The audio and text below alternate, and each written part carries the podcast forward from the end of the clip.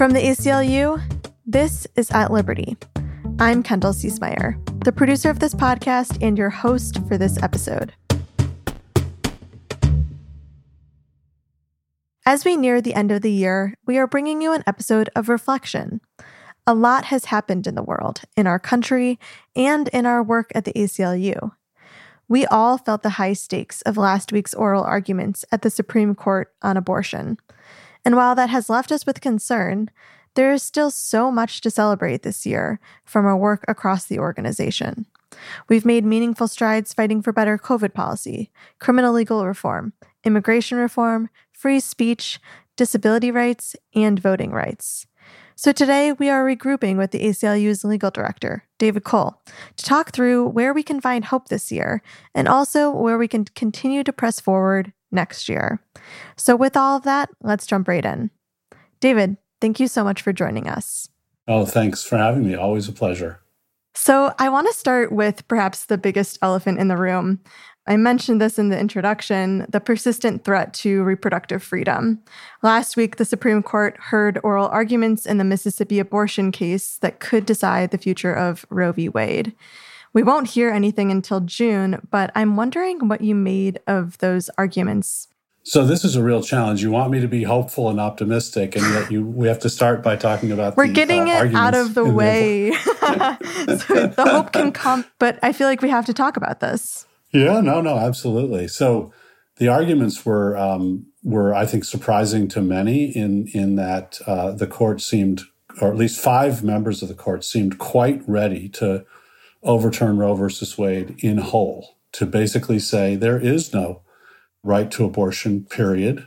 It is left to the states, which would mean that in many states there would not be a right to abortion. In other states there would be a right to abortion, but it would be decided by politicians in the state house, not by women and their doctors.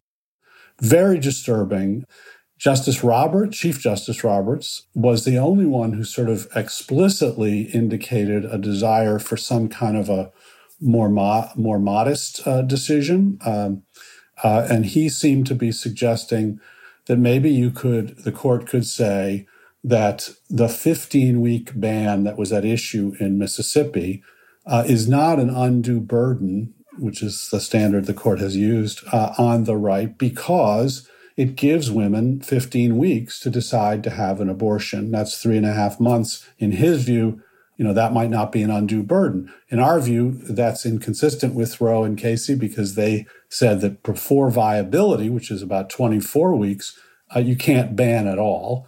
Um, but were, were Roberts to attract one of the five, conser- at least one of the five uh, conservative justices to that position, that would be the result. And the result would be a contraction of Roe from vi- uh, protection to viability to something like 15 weeks, uh, who knows precisely, which would still be a, a major loss, but it would, it would retain the right at least um, for the first 15 weeks, which is not insignificant given that over 90% of women get abortions in the in roughly the first trimester, the first 15 weeks. So it didn't appear like any of the other five were were taking the bait in terms of that more modest result. I will say, you know, that 30 years ago when the court uh, first addressed whether to overturn Roe versus Wade in a case called Casey versus Planned Parenthood of Pennsylvania, they had enough votes to, to overturn Roe versus Wade. And then in the course of kind of writing the opinions, a couple of justices got cold feet and they ended up uh, writing a decision that upheld Roe versus Wade, revised it and narrowed it in certain ways, but upheld it. So it is possible that one of those justices who sounded like they were ready to overturn Roe, Kavanaugh or Barrett or Gorsuch, might, you know, with time, reflecting, on how enormous it would be to take away a constitutional right from half of the country, one that has been recognized for 50 years, they might, you know, blink and say, okay, we'll go with Chief Justice Roberts. You know, we'll see. But either way, you know, I, I, there's no way that we're going to get a, an affirmation of Roe, which is what the three more liberal justices were arguing for. Um, so that's that's very disturbing. It will mean an incredible amount of work going forward to protect and defend the right because you'll have to defend it in each state at the state legislature, in the state courthouses. We'll be, but we'll be fighting. And I will say this the fact that one out of four American women have had an abortion and that the overwhelming majority of Americans believe that women should have a right to abortion. They disagree always about where when it should end, but they but they should.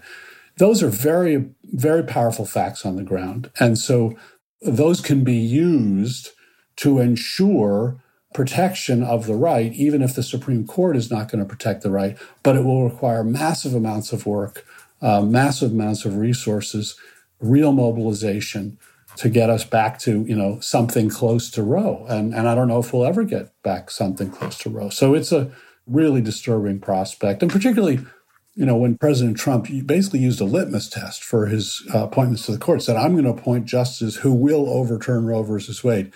If in this you know the second year that that court has the full complement of Trump justices with Kavanaugh, Gorsuch, and Barrett, they overturn Roe versus Wade. That really politicizes the process, and I think really would undermine the legitimacy of the court in, in serious ways.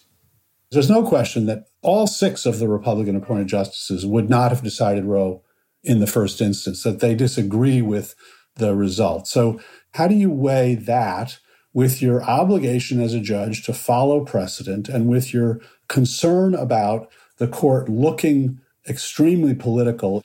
That I think will have to be weighing on their conscience uh, over the next six months before the decision comes out, and, and we'll see. We will see. And I certainly hope that it is weighing on their consciences yeah, heavily. Yeah. So I want to pivot to some hope, um, some victories, discussing some things we have to celebrate from this year. I think many people now feel pretty low. COVID rages on towards its two year mark. And as we discussed, just now, we have the looming threat of abortion access being pulled from our hands. But I know, and you know, that that's not the full picture, even if it feels like it is. So I want to start off with just a high level and then we'll dig into some specifics. But what is working for us now? I mean, first of all, I'd say, you know, people in marginalized communities and the most vulnerable have been significantly aided by the new administration with uh, you know the COVID relief bills, the extension of unemployment, the extension of the eviction ban, the um, the infrastructure bill, and then if the you know the, the further bill uh, gets gets enacted, which I assume it will in some capacity, that's a tremendous amount of support that has gone out to the people who are most in need in this country, and will you know disproportionately aid uh, people of color, people living in urban poor or rural poor. One of the ACLU's principal priorities at this moment is a systemic equality, which is about trying to push for measures that will bring some measure of equality to people of color and to poor people in this country. And, and a lot of uh, that is through economic justice measures. And a lot of what the Biden administration has succeeded in doing has been economic justice, much of which we have supported. So, you know, I would say that's a big plus in for for people, many people in their everyday lives. And it's easy to forget about it, and it's easy to focus on the fact that the Democrats can't get their act together, and the ACLU continues to do its work, both in the state houses and Congress, but also in the courts. And we've been, you know, successful in the courts. Too often people say, we have to give up on the courts. Trump has changed the federal judiciary. You have to give up on the courts. I don't think so. I mean, I, I think, yes, he appointed a lot of ju- uh, judges. He, at the end of his term, 25% of the federal judiciary were appointed by Trump. That's a kind of a scary number to those who, you know, who don't like what Trump stands for and don't like what the judges he appointed stand for.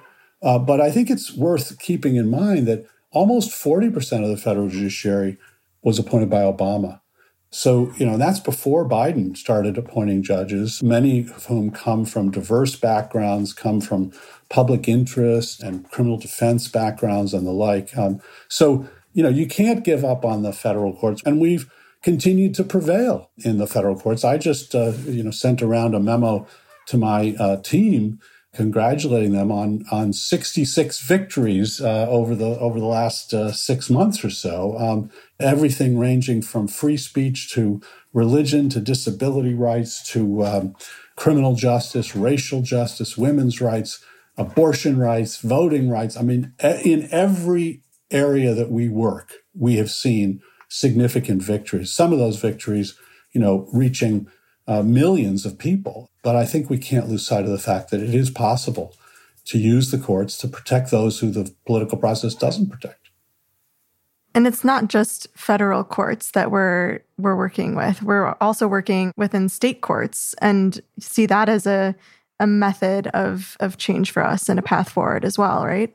Absolutely. I mean, so one of the things is if the federal courts are less hospitable, one place you can look is to the state courts because state courts and state constitutions have to protect at least as much as the federal constitution protects in terms of rights, but they can protect more than what the federal constitution requires. Federal constitution sets a floor, but not a ceiling. So, for example, you know, in Orange County, California, we uh, went, went in after COVID hit and sued to challenge the conditions in the um, county jails uh, there. Thousands of people held in really overcrowded conditions, many of them vulnerable to COVID and without you know any of the kind of requirements that the CDC has required. And we filed in federal court, and that case didn't go very far, very fast. We filed a similar case in state court uh, and we got an order from the state court judge based on state law requiring the county jail to reduce its population by half, by 50%.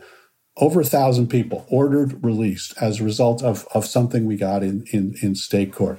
So, you know, and then a similar example in North Carolina, years ago, the Supreme Court ruled that the fact that the death penalty is administered in a way that has racially disparate effects and whether you live or die is not a problem under the federal equal protection clause, um, a case called McCleskey versus Kemp.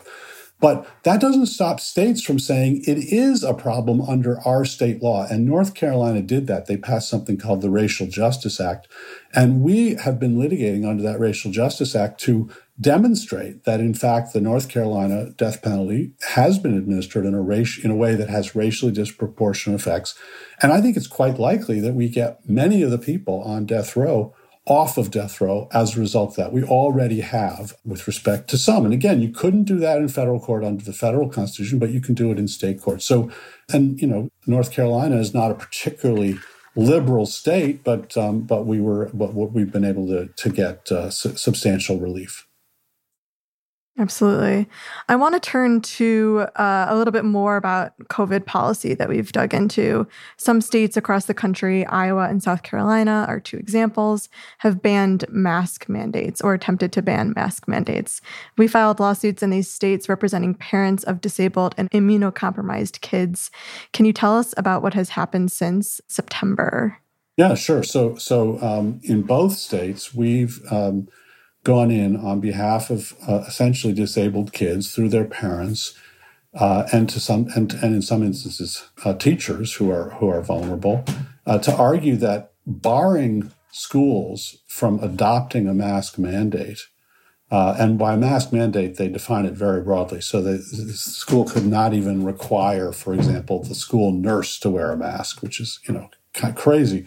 But that kind of a, a prohibition, across the board prohibition, has a disparate effect on people with disabilities, people who are vulnerable, especially vulnerable to COVID, and who need the protections of masks. And um, and we've been successful in both South Carolina and Iowa. The federal courts have struck down the no mask mandate, and uh, they're both on appeal. But you know, I'm, I'm, I'm hopeful that the courts of appeal will will uphold those and allow schools to decide, you know, based on the particularities of their circumstances, whether a mask uh, mandate is necessary or not. It may differ from school to school. There may, you know, but um, the Rehabilitation Act and the um, and the um, Americans with Disability Act prohibit the adoption of broad-based policies that harm people with disabilities. That's exactly what the no mask mandate is.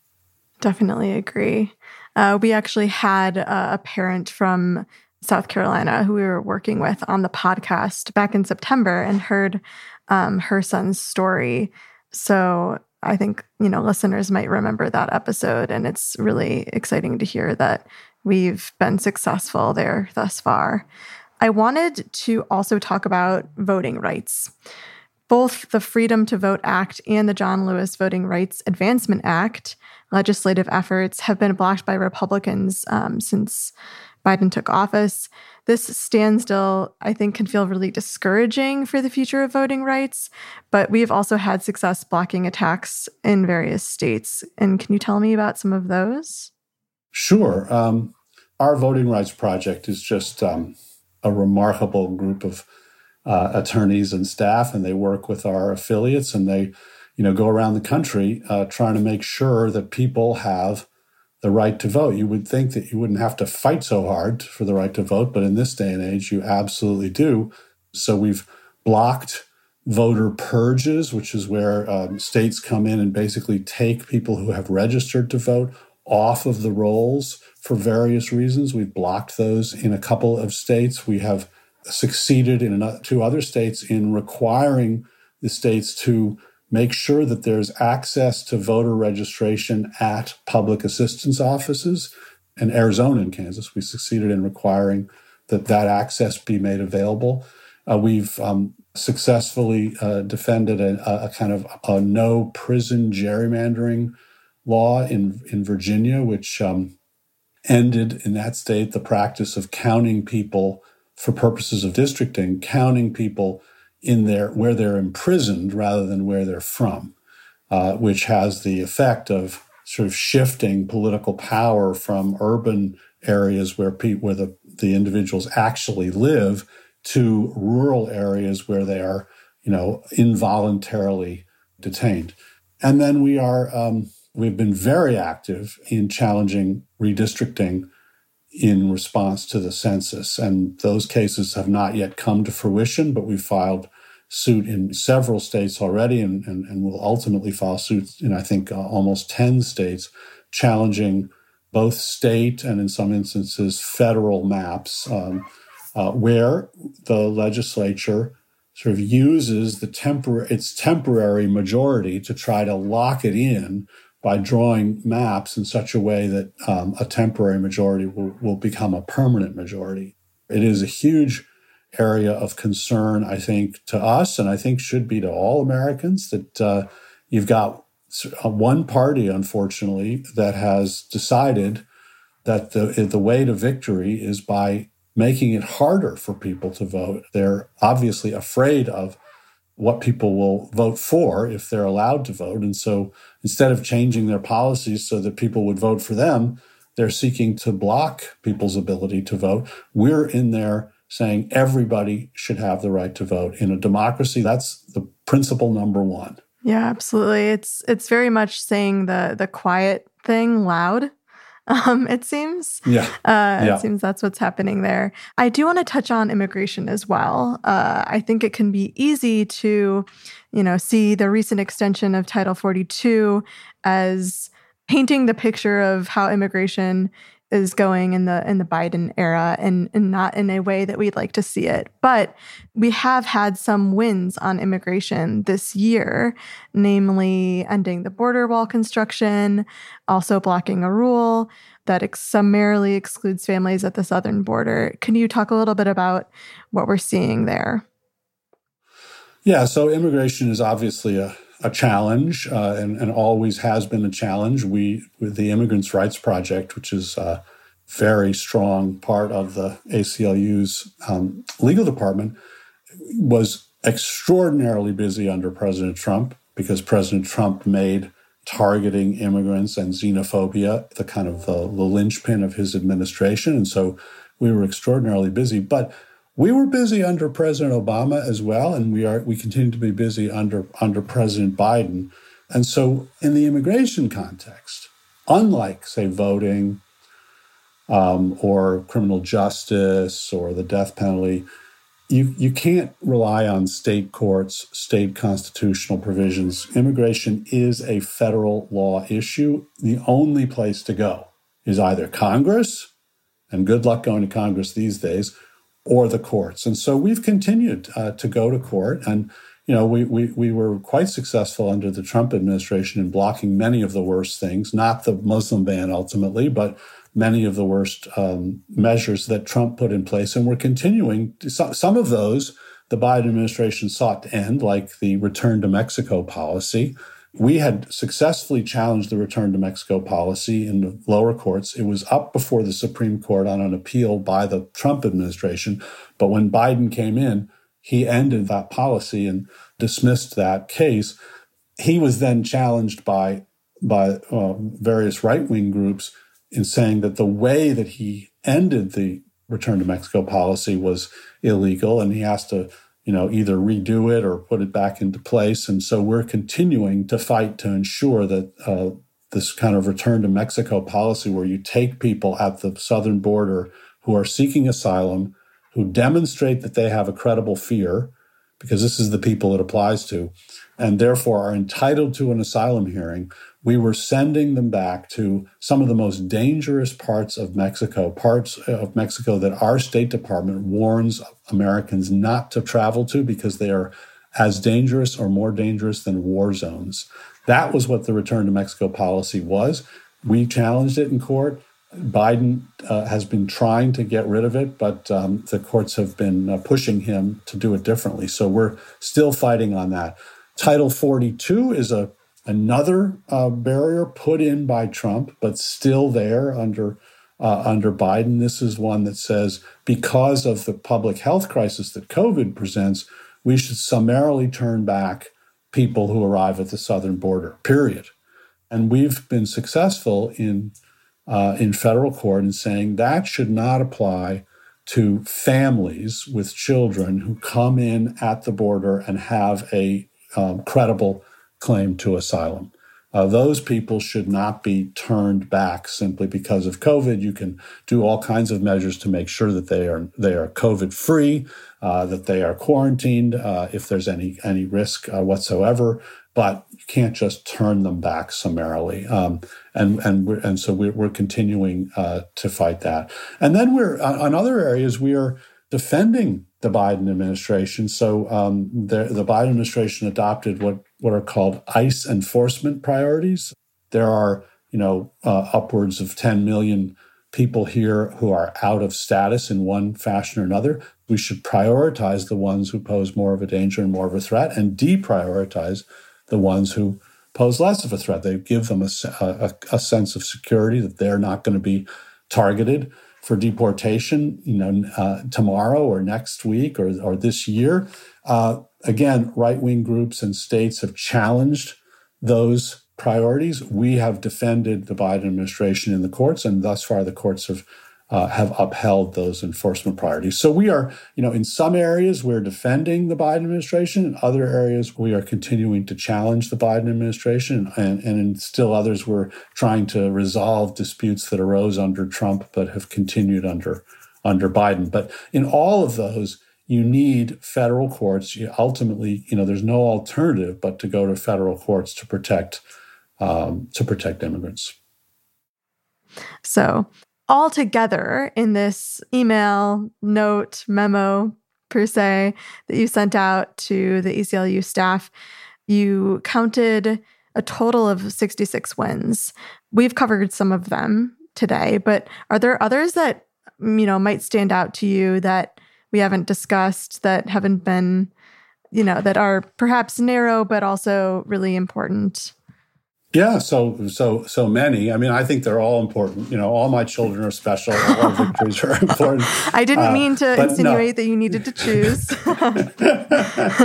no, but some of the some of them. I mean, some the uh, you know I'll, I'll start with uh, the one of one that's near and dear to my heart because um, I got uh, got had the privilege of arguing it in the Supreme Court, but that was a victory in the in the uh, student online speech the case. Fuck cheer uh, case. Uh, the, the fuck cheer case. And, you know, that decision basically ensures that millions of public school students across this country uh, have free speech on the internet when they're away from school um, and can't be punished by the school as if they were in school, which is what the what the school was arguing for in that case. I so that's a that's a favorite. I think also really important victory we had in a challenge to a um, kind of scary Baltimore persistent aerial surveillance program where they basically had a plane flying over the city with this extraordinarily powerful camera taking um, real time images of the entire city so that they could then track any individual in any part of the city at any time by looking at those records. It's a and and the Fourth Circuit en banc, so the whole court sitting together, concluded that that violates people's reasonable expectation of privacy. Really important because you know it's another example of technology enabling the state to monitor us in ways that were just not even possible when the Fourth Amendment was adopted. And then we had a big victory in Baltimore protecting prisoners' rights, protecting. Uh, we had a win in the Tenth Circuit, uh, which is a very conservative circuit, but um, we won in a case defending the right of a parolee not to be required to attend Christian services as a as a condition of his parole. So, you know, there have been a lot, and that's just, you know, that we've just hit the tip of the iceberg. But, um, you know, again, from, from abortion to voting to immigration to free speech, free religion, racial justice, we've had a lot of wins. And, and I, you know, it just makes me very proud of, of our staff. And it makes me hopeful that we can continue to um, do important work that, that ensures that people uh, have uh, the constitutional rights and, and civil liberties and civil rights that are set forth on paper in the Constitution and in state constitutions, but only meaningful if people fight for them. Fight for them in the streets, fight for them in the state houses, and fight for them in the courts. And, and we're uh, we're there working with them, and I, you know, and, and and we rely on our members supporting us and fighting alongside us. But uh, when we do fight together, uh, we can win. Awesome. Well, I definitely will say that we're still very busy, even if we have a new administration.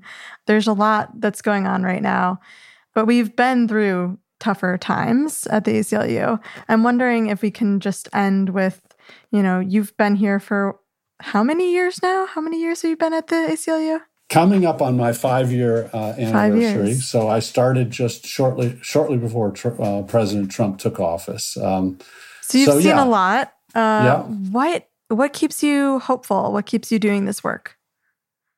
Well, I mean, what keeps me hopeful is the fact that we can win. We have won. Uh, we continue to win, and that you know, even when we don't win, it is absolutely important to fight.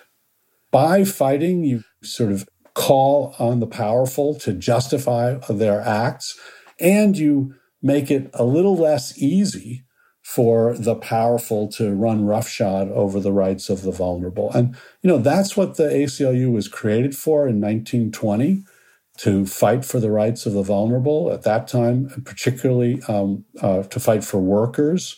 Now we fight for everybody's rights. But I think there's there's value in that fight, both in terms of without the fight you can't win, but also, if you don't fight, the losses will be much more deep. And so, look, democracy is a is a work in progress. Uh, the Constitution is a work in progress.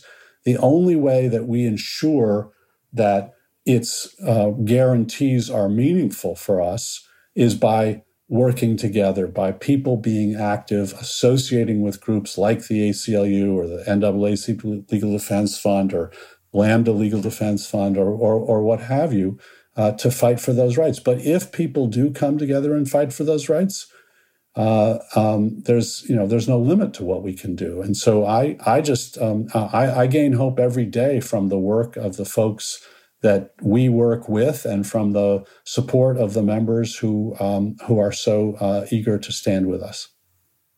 Thank you so much, David, for joining us. That was really lovely to hear about all that is working and all that we have to celebrate in 2021. Thanks for having me. Thanks so much for listening. If you'd like to support our fight in the year to come, you can donate by visiting aclu.org/liberty. That's aclu.org/liberty. We really appreciate your support. Until next week, stay strong everyone.